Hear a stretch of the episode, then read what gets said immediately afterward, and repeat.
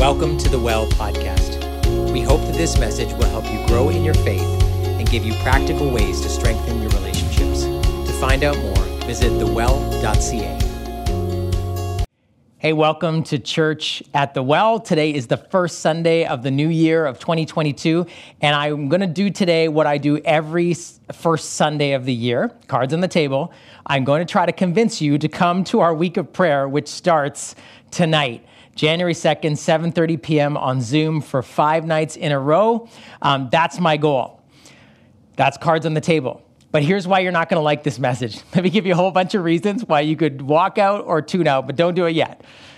Um, first of all, it's hard what I'm going to ask you to do to actually pray every night for five nights in a row, or come to a prayer meeting if you've never been to one before. But more than that, bringing up the subject of prayer brings up all kinds of complexities right? How does it work? Why do some prayers seem, quote, answered and others not? And if God knows what he's going to do, why does he need us to pray? And how does, how does all this work? It's complicated. Maybe even more than that, many of us maybe have felt like burned by prayer in the past. That, you know, things didn't work out the way that we had hoped, and we felt like um, God didn't come through. Things that we were, maybe you were praying for a situation, or probably more importantly, for someone and uh, something you desperately needed to happen or hoped to happen, and it didn't.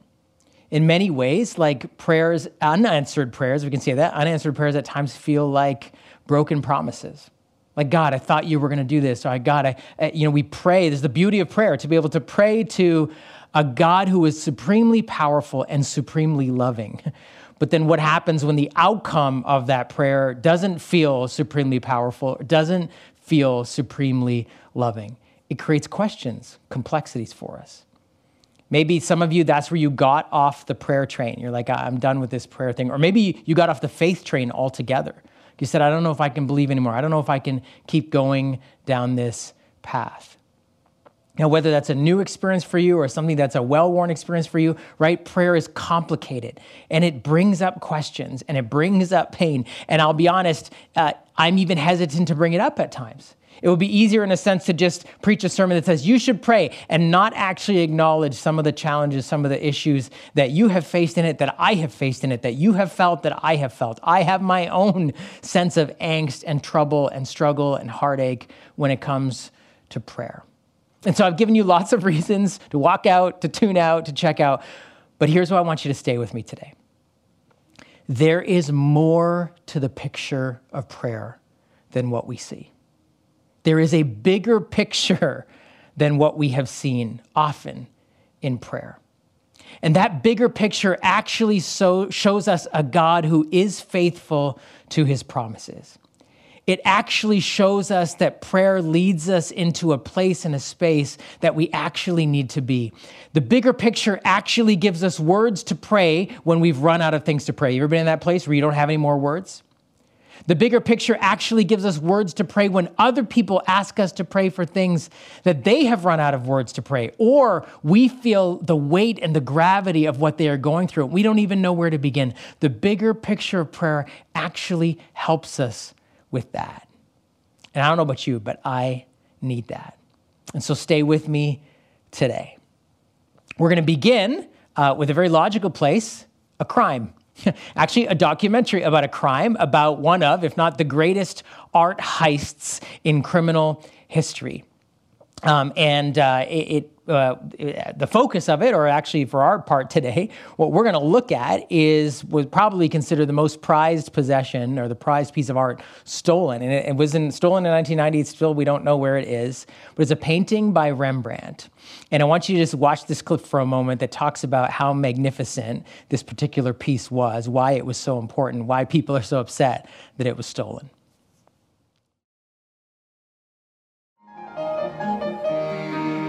Looking at the storm on the Sea of Galilee, um, I mean, that's one of these examples where we really see Rembrandt as a storyteller.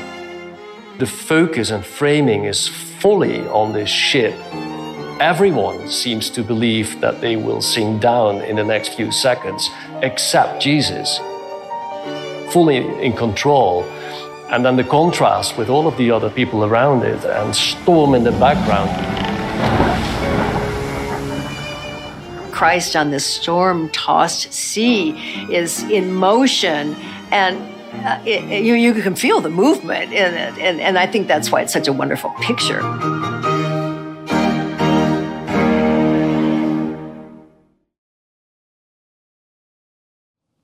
Now, some of you are very intrigued by that, and you're like, we got to go watch that. Don't go now, right at this moment. Uh, it's a Netflix original called This Is a Robbery. It's very intriguing. But I'll tell you something even more intriguing is the eyewitness accounts, not of the heist, but of the story that that painting Rembrandt captured. The eyewitness accounts of an actual story, this actual storm on the Sea of Galilee. This event, which took place uh, just under 2,000 years ago, around the year 30 AD, recorded for us a couple of places, but here I want you to listen to the eyewitness account written down by probably the most sort of original holistic source of the biographies of Jesus from the biography of Jesus according to Mark. And I want you to listen to Mark's account of the eyewitness account of this storm on the Sea of Galilee. That day, when evening came, he said to his disciples, Let us go over to the other side. Leaving the crowd behind, they took him along just as he was in the boat. There were also other boats with him. A furious squall came up, and the waves broke over the boat so that it was nearly swamped. Jesus was in the stern, sleeping on a cushion. The disciples woke him and said to him, Teacher, don't you care if we drown? He got up, rebuked the wind, and said to the waves, Quiet, be still. Then the wind died down, and it was completely calm. He said to his disciples, Why are you so afraid? Do you still have no faith? They were terrified and asked each other, Who is this? Even the wind and the waves obey him. This is a real account of an actual story that happened on the Sea of Galilee. Now, you know, in that video clip you saw from the Netflix documentary, the woman who used to run the gallery there was describing how, oh, this is such a wonderful picture. But can you imagine the disciples years later when they're in the middle of this storm thinking that someday people are going to be standing in, a, in an art gallery, you know, sipping wine and uh, eating expensive cheese and saying, oh my goodness, look how they've captured the sheer terror in the faces of those people who are about to drown. Have you tried the foie gras? Sorry, my British accent, but why do we always do that to the British? But, anyways, uh, right? Could you imagine to be like, don't don't don't sip wine and, and eat cheese and look at my painting. This was an actual terrifying experience for these early followers of Jesus that they wrote down after the fact. Now, the Sea of Galilee is an actual place, and they say where it's located, um, there's a lot of hills and mountains kind of that rise above and around it. And so they said this, this it's possible and often happens where these winds would sweep in over the hills, over the mountains, and whip the lake or uh, the sea into a storm. And that's exactly what is happening here in this account that Mark describes for us. Now, you have to know at least some of the people in the boat were seasoned fishermen and they had been on, they had probably spent literally most of their life, other than sleeping, on this Sea of Galilee. So they would have been through storms before. And yet we can conclude from the text this was like no other storm because it was getting the better of them and they literally thought they were going to die. Um, Mark says this the waves broke over the boat, so it was nearly swamped, nearly dragged down. They were going to die and they go to Jesus, who is sleeping. Jesus is right there with them, asleep, like of no help. He's not doing anything to bail or whatever they were doing with the sails. He's not doing any of it. He's right there sleeping, which they must have just been like, what is going on? And they shake him in a sense and they go to him, or at least some of them, in, and I don't think they were praying, but they use words that we use like prayer. Lord, don't you care if we drown? Now, they were probably screaming it. I won't scream it for you, but we maybe some of us have screamed that or in our heart screamed, Lord, don't you care if we drown? Man, that is a prayer we can relate to. Right? It's a prayer in one sense in just a few short words that captures so much of what we feel when we interact with God, with Jesus, about the stuff going on in our lives. Lord, you see this, right? Right? I know you see this. Um, I'm sure, I believe you could do something about this. Are you going to do something about this? Don't you care about what we're going through? Don't you care what I'm dealing with, about what I'm dealing with? You can see it. I know you can do something. Are you going to do something? Do you care enough to do something? And this is what they cry out to him Lord, don't you care if we drown? Now, maybe you've never been in a boat that was um, threatened to sink, but we've all got situations in life that threaten to sink us, storms that seem to rage around us, where our relationships our relational well being is threatened, where our health is threatened, where our mental health feels at risk, where our financial situation feels like you know, we're going to drown in it. Friendships, jobs, that we've all faced situations where we tried and it didn't get better and it got worse and it got to the point where we think, God, are you, do you care that this, you must see this? You can do something about this. Are you going to do about something? Do you care that I am in the middle of this? Do you care that this thing is about to get the better of me? We can all relate. And even though we can all relate in some way, shape, or form, either personally or friends, loved ones, are going through things like that, I mean, maybe this names something you've gone through in the past where you felt like that. Maybe this identifies kind of where you're in right now, right here, right today as you listen to this. And so, even though we can all relate in one way or another, I want us to take a moment to actually contemplate this a bit more, but in a bit of a different way. Um, there's an ancient practice, uh, a few centuries old, called a visio divina, and it basically means a holy looking or a holy seeing.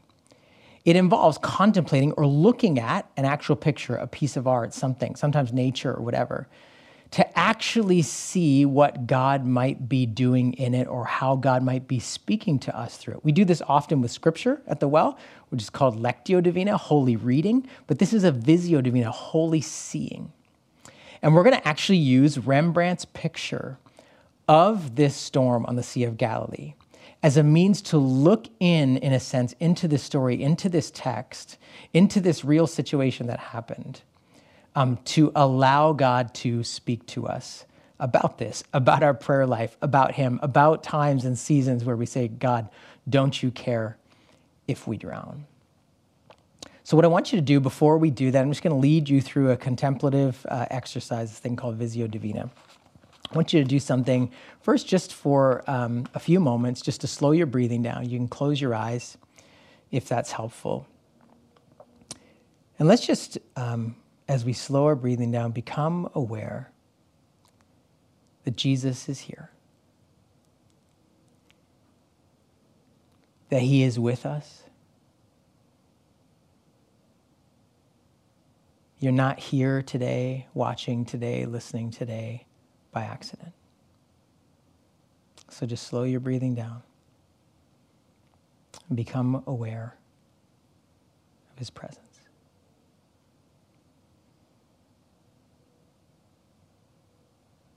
And now we're going to take just three minutes of silence to look at this painting. And so I want you to look at it now. And I want you to just look at it slowly, in a non anxious way, without any rush or hurry or, or, striving to get anything out of it. Just see it. Just take your time. Let your eyes go through the whole picture. See everything that you want to see, but take your time. And then in a moment, I'll invite you to respond. But let's do that now.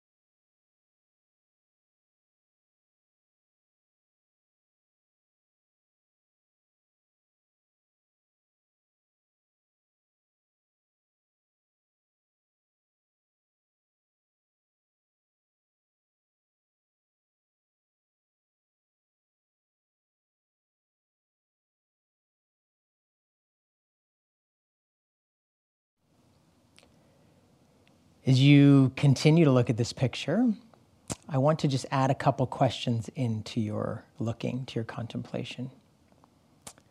Where are you in this? Where do you see yourself in this picture? And what is Jesus saying to you about this? About the picture or about where you find yourself? And just an open ended question. You can just ask him, okay, Jesus, what do you have to say to me about this? Where do you see yourself in this?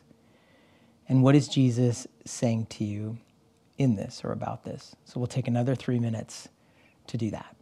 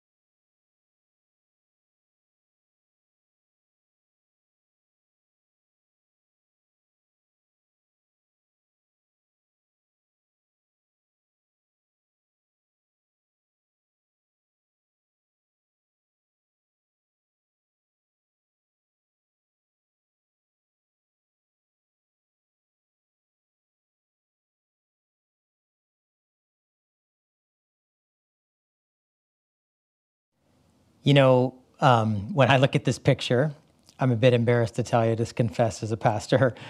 I see myself not as someone going over to Jesus in prayer, even in desperate prayer. I'm one of those people trying to make this thing work, trying to make this boat float. I'm one of those people that in stressful times and storms, I go into extra effort mode, striving, planning, scheming, strategizing. Like that's my go to. That's where I see myself in this one of those people still trying to do the work. I'm a bit embarrassed to say, yeah, no, prayer is not a first resort. I don't immediately think to go to Jesus, even if to shout at him. And then probably after that, I'm the guy vomiting over the side of the boat, going, I just can't take this anymore. This is making me sick. This is upsetting me. But actually, um, last year we did uh, a Visio Divina through this um, painting in a prayer meeting, and God showed me something in this that I had never seen before. You know, I'm familiar with the story, and I sort of always had focused, in a sense, when I read the story, on the great miracle of the calming the storm that Jesus does. But when I looked at this painting, uh, God showed me something I had never seen before because the sleeping Jesus has always bothered me. right? When I read the account, or even you look at it, you know, he's they're clearly, I mean, he's sleeping, but this, there's a storm all over the place. They think they're going to die. And they wake him up out of the storm. And he's like, guys, relax, you know, like you don't have any faith, calms the storm, right? It feels like that, right? Like, come on, didn't you know I was going to do that? But but think about this. They had to go and wake him up. Like he was in a deep sleep in the middle of this storm. And they had to actually wake him up. They were going to drown. They thought they were going to die, and he's asleep.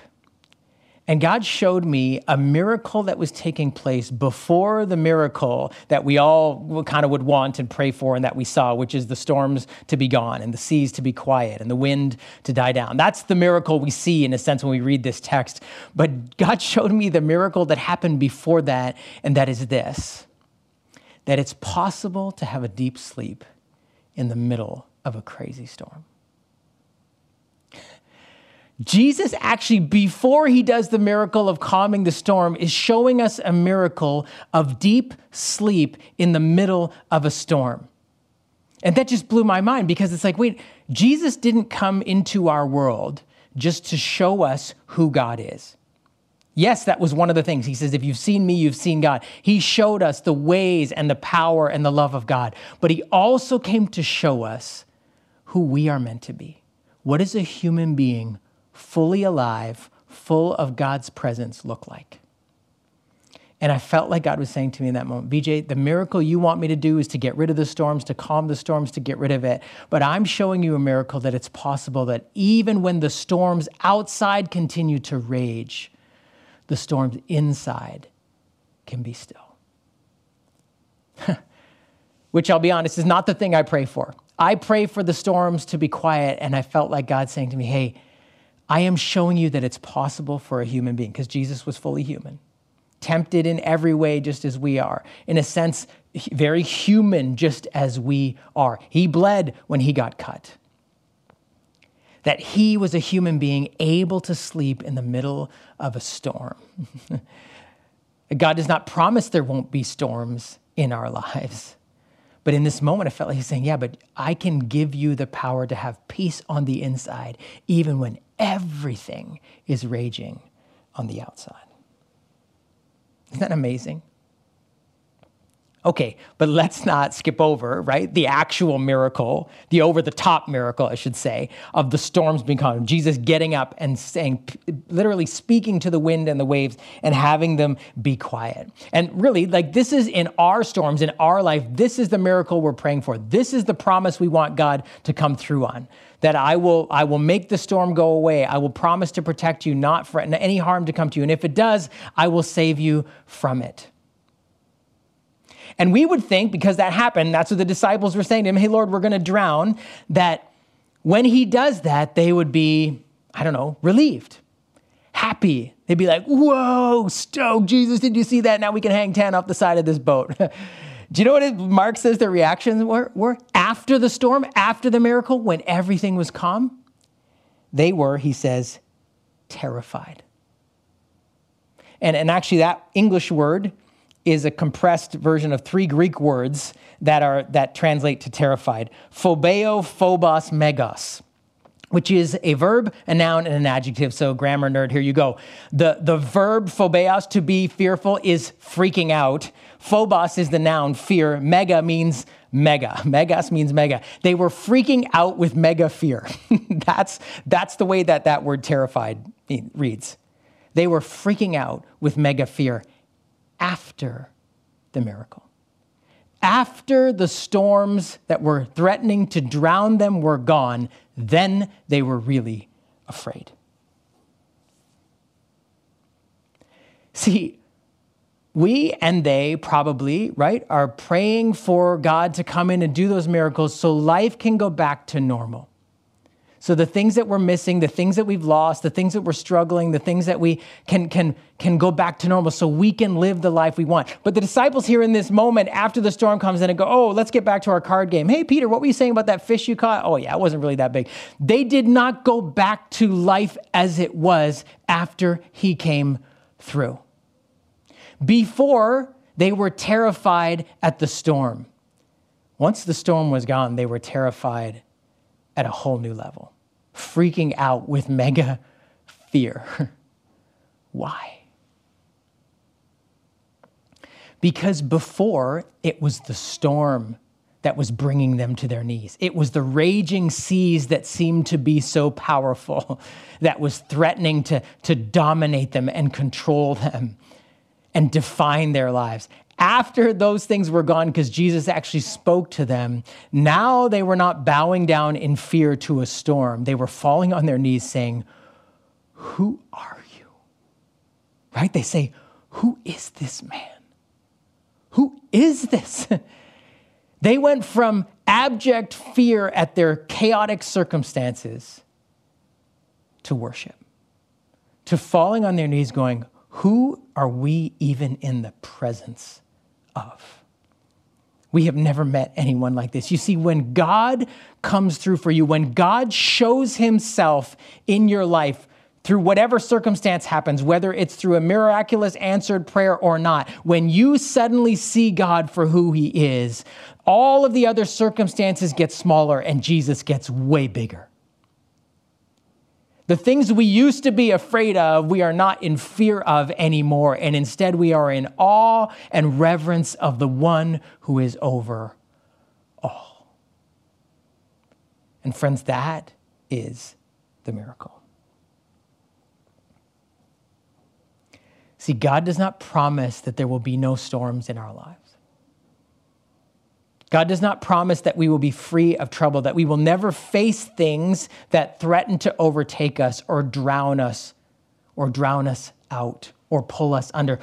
God does not promise we won't face those things, but in those things, not only is He able to give us peace on the inside when the storms are raging outside, but He is able to show up and give us a picture of Him that makes him so much bigger, and all of the stuff we are afraid of and obsessed with and ruled by gets so much smaller.